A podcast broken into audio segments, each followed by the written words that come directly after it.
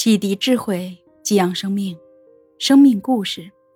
曾扬言和全家同归于尽的精神病妈妈，和阿斯伯格儿子的人生奇遇记。在我四十余年的生命中，最害怕与人相处。几乎所有的人际关系都被我处理得一塌糊涂。在公司里，我只知道埋头苦干，努力赚钱。我可以说是所有人中干活最快最好的，但不知为何，却总是受到别人的排挤，被人欺凌。我也曾深陷重度抑郁，整天沉浸在糟糕的亲密关系中难以自拔。痛苦越深，越得不到关注。我选择用割腕自残的方式寻找死亡的快感。直到接触心理学，我才明白，原来。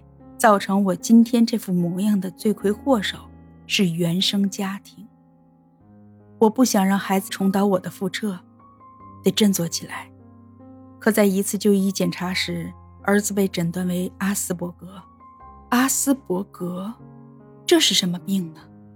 于是我上网查，我逛书店，从中我找到了答案：阿斯伯格又名孤独症谱系障碍，常与多动症并发。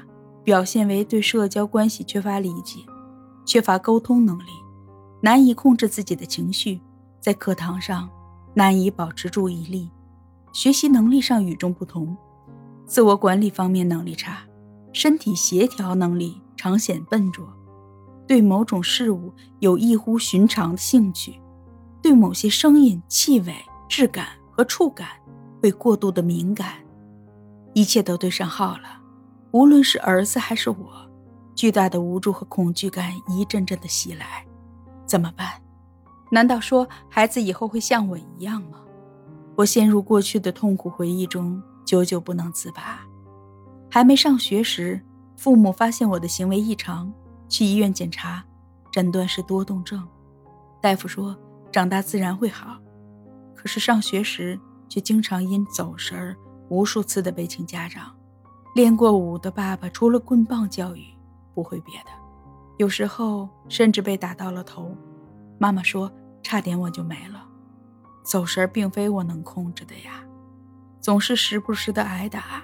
每次棍子抡起来的时候，我的大脑都是一片空白，我不知道说什么才能不让这个棍子落下来。十岁那年，我躲在厨房掉眼泪，很想知道。这样的日子什么时候能够到头呢？边哭边给自己打气：“没事儿，现在不是已经十岁了吗？再忍忍，再过十年就二十岁了，那时就长大了。你看，已经一半了，不是吗？”就这样，一点点的长大，渐渐的，我忘记了自己的怪异，努力的融入人群之中，在恋爱中。我努力讨好对方，即便是被 PUA，也依然应男友的心意，顺从的与外界切断了一切的联系，只为了求他别抛弃我。所以，当男友甩了我的时候，我崩溃了。那时才意识到，我将自己活没了。所有的回忆都是黑色的，回到现实更是惨不忍睹。爸妈知道孩子患了病后。并没有停止打骂式的教育，只要儿子被请家长，我爸就会动手打他，这让我很痛苦。我恨他们，明明知道孩子在这方面自控能力他不行，是生理上的，为什么还要去打他呢？我无法忍受下去，于是我就在对面租了一间房子，与孩子一起住。我不知道怎样与人相处，更不知道如何解决家庭的矛盾，要么硬刚。要么逃避。就在此时，我遇到了完形。我的完形之路是从关系训练营开始的。那时候上课，我从来没有准点到过。我对谁都不在意，我的发言也会让别人堵心。可以说，我完全是在自己的世界里。学校的老师又来找我告状，说孩子上课捣乱。于是，老师让我和他一起站在教室的外边。我训他。他哭闹的声音很大，那一刻，所有的愤怒积聚胸膛。我伸手掐住他的脖子，真的好想掐死他。直到发现儿子哭得快背过气去了，我才连忙放手，抱住了他，安慰他：“怎么教育他呀？我真的不知道。怎么样才能让他上课不捣乱呢？让他与同学和平相处呢？我真的不知道。书上说让我走进孩子的世界，把他带出来，可这恰恰也是我缺乏的能力呀。那时疫情来了。”我没有再去完形的课堂，为了舒缓孩子的情绪，我养了一只猫，与儿子住在出租屋里。我的工作是三班倒，也就是说，我还是离不开父母。不管我再怎么逃避，该来的还是会来。那一次，我下班回家，看到孩子腰部被我爸爸打的那一块紫青紫青的领子，那一刻，我感觉我的心在滴血。我哽咽地问儿子：“疼吗？”我发现儿子越来越像我小时候了。我找他们去理论，可说出来的话却都是指责、埋怨、讲道理。除此之外，我也什么都不会。我发现我越来越像我的父母了，感觉这就像一个怪圈一样，我被困在里边了。不久后，在我上夜班的晚上，父母把孩子轰出了家门。没收了钥匙，我去找他们理论，结果句句绝情。我绝望了，没人给看孩子，我上不了班，赚不了钱。这世界上怎么会有这样的父母，生生的要把自己的女儿往绝路上，就是不想让我活呀，不给我活路呀。既然这样，谁都别活了。愤怒再次冲昏了我的头脑，我失去了理智。我拿起剪子，冲着我爸刺了过去，被他一挡，剪刀直接刺进了他的右臂，之后便毫无还手之力的被一拳一拳的打倒在地。最后还是邻居把我们拉开，并报了警。反正这也不是我家第一次报警了。人在失去理智的状态下是没有常规逻辑思维的。我语无伦次，条理完全混乱。事情的起因是什么？我都没有办法去把它理清，去表述出来，只是想着去问警察有没有帮单亲妈妈看孩子的福利机构。几乎在场所有的人都觉得，是因为父母不给我看孩子，所以我要杀了他们。结果我被警察和四个医生带走了。那个时候孩子已经睡着了。我告诉警察，稍微等我一下。于是我拿起笔写了一张纸条，我在上面写着。孩子，你等着我，妈妈去做一个检查，马上就回来。你放心，妈妈绝对会回来，妈妈一定不会丢下你不管的。你等我，就这样，我跟着警察还有大夫一块儿走了。讽刺的是，下楼时我看到我妈去了我的租屋看孩子去了，不是说不给看吗？怎么我被带走了，就给看了呢？他们把我拉到一个医院的精神病科，在那里我失去了自由，我的通讯设备被收走了。我告诉自己，我必须冷静，绝对不能崩溃。儿子还在外面等着我呢。我找护士要了一支笔，还有一些纸，我想把我的情况写下来，这样的话大夫就可以看到，可以早日的为我诊断，我就可以早早的出去了。在那里的那几天。真的是煎熬呀，但好在我熬过来了。最后还是爸爸托关系找人把我弄出来的。见到他，我一下子就哭了，说：“爸，对不起你，是我错了。”他也哭了，他说：“差点家破人亡啊！警察跟你了解情况的时候啊，你一口一个同归于尽，把我们也给吓住了。此刻我才知道。”当初的举动有多疯狂？回来的时候，我问爸爸：“小时候是不是挨过打呀？”我很好奇。老爸打人时眼睛瞪的，就像寺庙里的金刚一样，很吓人。应该不是没有原因的吧？结果爸爸一听哭了。他说：“小时候因为邻居家的鸡丢了，爷爷打他，问是不是他偷的。”打得他胳膊肘往外拐，听到这里，我后背发凉。我没有想到爸爸居然有这样的经历，难怪呢。后来我去专科医院鉴定了一下，专家会诊时说我是人格缺陷，是自小教育不当的结果，并非真正意义上的疾病。我长出了一口气，这让我有了些许的心安。可即便如此，我还是失去了工作。那年冬天，孩子去前夫家过年。为了避免与爸妈再次起冲突，我独自在出租屋里吃泡面，冷冷清清的过着一个人的春节。一连串的经历，让我变得更加的无措和魂不守舍。有时，我能在家里发呆一个下午，等清醒过来后，已经几个小时过去了。我甚至已经开始无法走出家门了。每次早上计划要出去。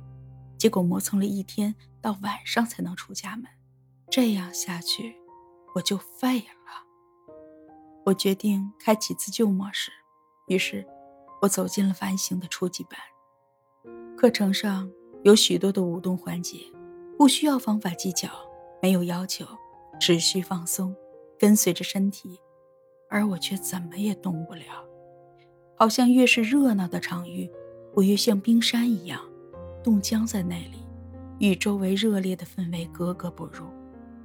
而课程中的体验，更是让我突破了自己。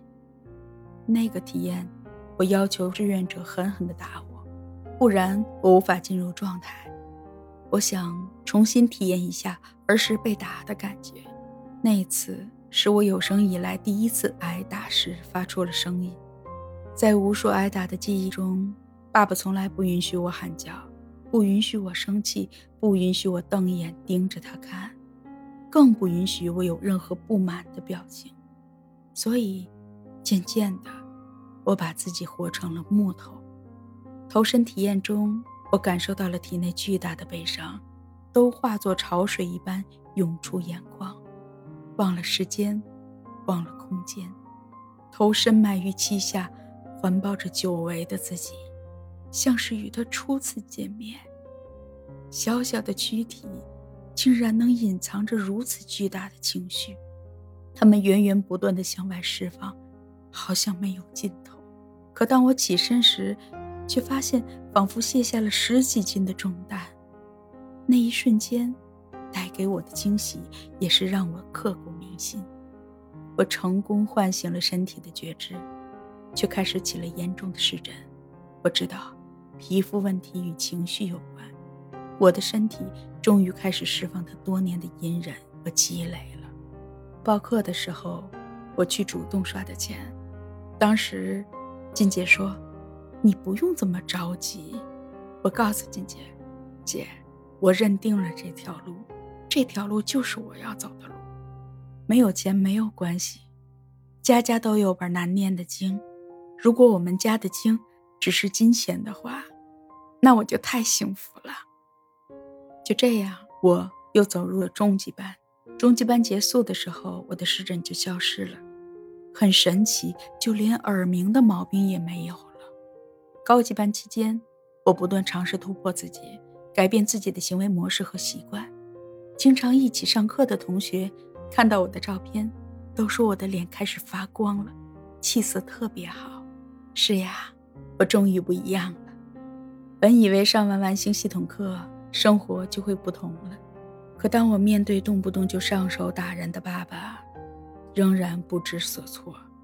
于是，我以志愿者的身份继续浸泡在完形的成长课程中。原来，做志愿者的收获一点也不比学员少。从旁观者的角度，我看到了更多角色呈现出的生命状态，体验到各自的立场。感受到众生皆苦，别人的苦，更让我感到自己的无能为力，甚至因此让自己陷入一种更加痛苦的境地，像极了看着儿子被打的时候，我心如刀割的状态。老师告诉我，你要练的就是当看着别人受苦的时候，去感受自己的感受，把那份苦吃下去，一次次的做志愿者。一次次的与老师交流，让我慢慢学会了往内看，痛与苦分离的练习，我也能做到了。之后，我上了自我关系和大我，一切问题的根源都是这个我，与他人无关。这样的收获，竟然让我与父亲的心开始近了。我认真按照老师的要求去实践，感受自己身体的变化，在关系训练营里，边听别人的分享，边与自己的身体连接，我的察觉力也因此变强了。关系训练师也是一直期待的课程，因为我太想了解和父亲的关系问题了。当我在课堂上讲完自己的故事，抛出问题的时候，在场的所有伙伴们。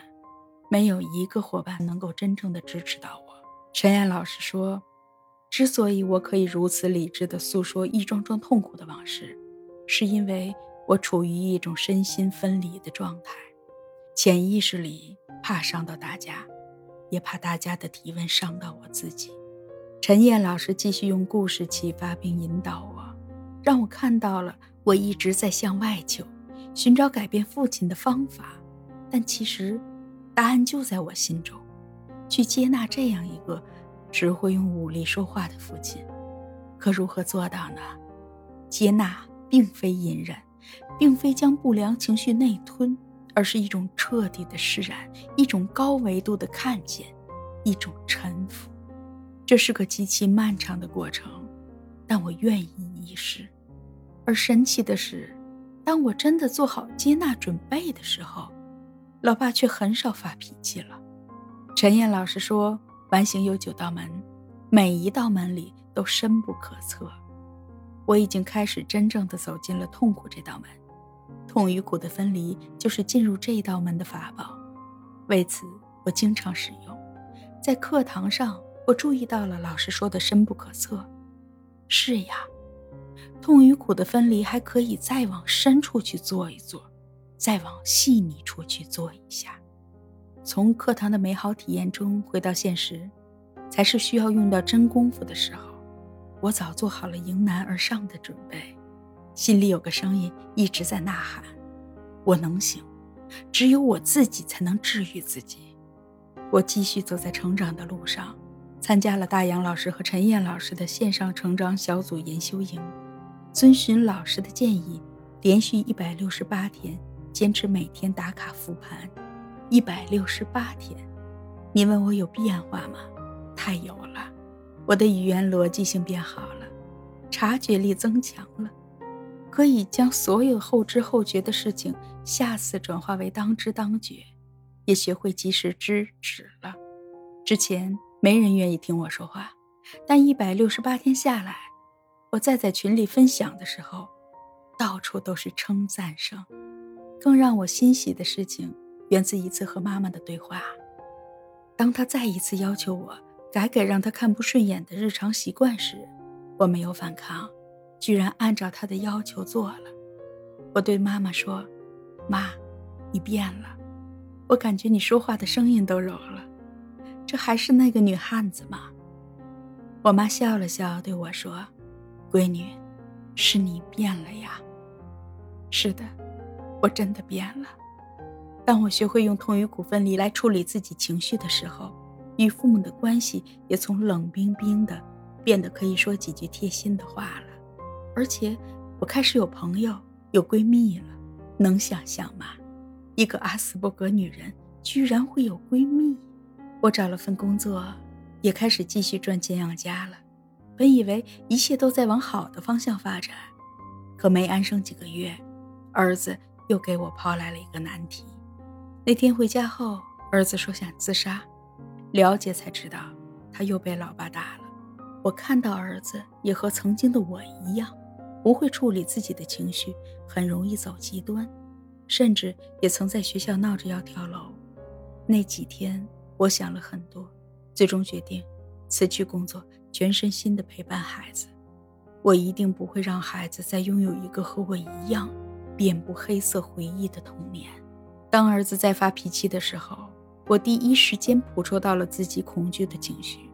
我突然明白了，原来是我的不接纳，让儿子觉得有情绪是一件坏事。好，当下就过。我直面自己的恐惧，与恐惧相处，看着他慢慢的消失，再带着觉知融入儿子的情绪里，和他一起以游戏的方式发泄。我们经常会开展被子大战，在玩中得到释放，慢慢帮着儿子把心打开。我陪他做所有他喜欢的事情。有意识地引导他形成良好的习惯和处理事情的得体方式。我发现了孩子组织活动的能力，让他勇敢地去尝试。在互动过程中，发现孩子内心积极阳光的力量也开始显现出来了。这感觉太美好了。在和儿子的一次聊天中，我们说起了学校跳楼的事情。我告诉他：“宝贝，上次……”如果你真跳了，我不会像以前那样跟着你跳了，因为我要给姥姥姥爷养老送终。他们一辈子不容易呀，我不能让他们到老了，白发人送黑发人呀。我要孝顺他们。儿子认真听我说完，一把抱着我，在我耳边坚定有力地说：“妈，我也要和你一样，好好活着。”以后孝顺你，那一刻的感动，任何言语也无法形容。那是孩子真实的心声，是我努力改变自己、影响家人最好的见证。感谢儿子，让我们彼此成就和成长。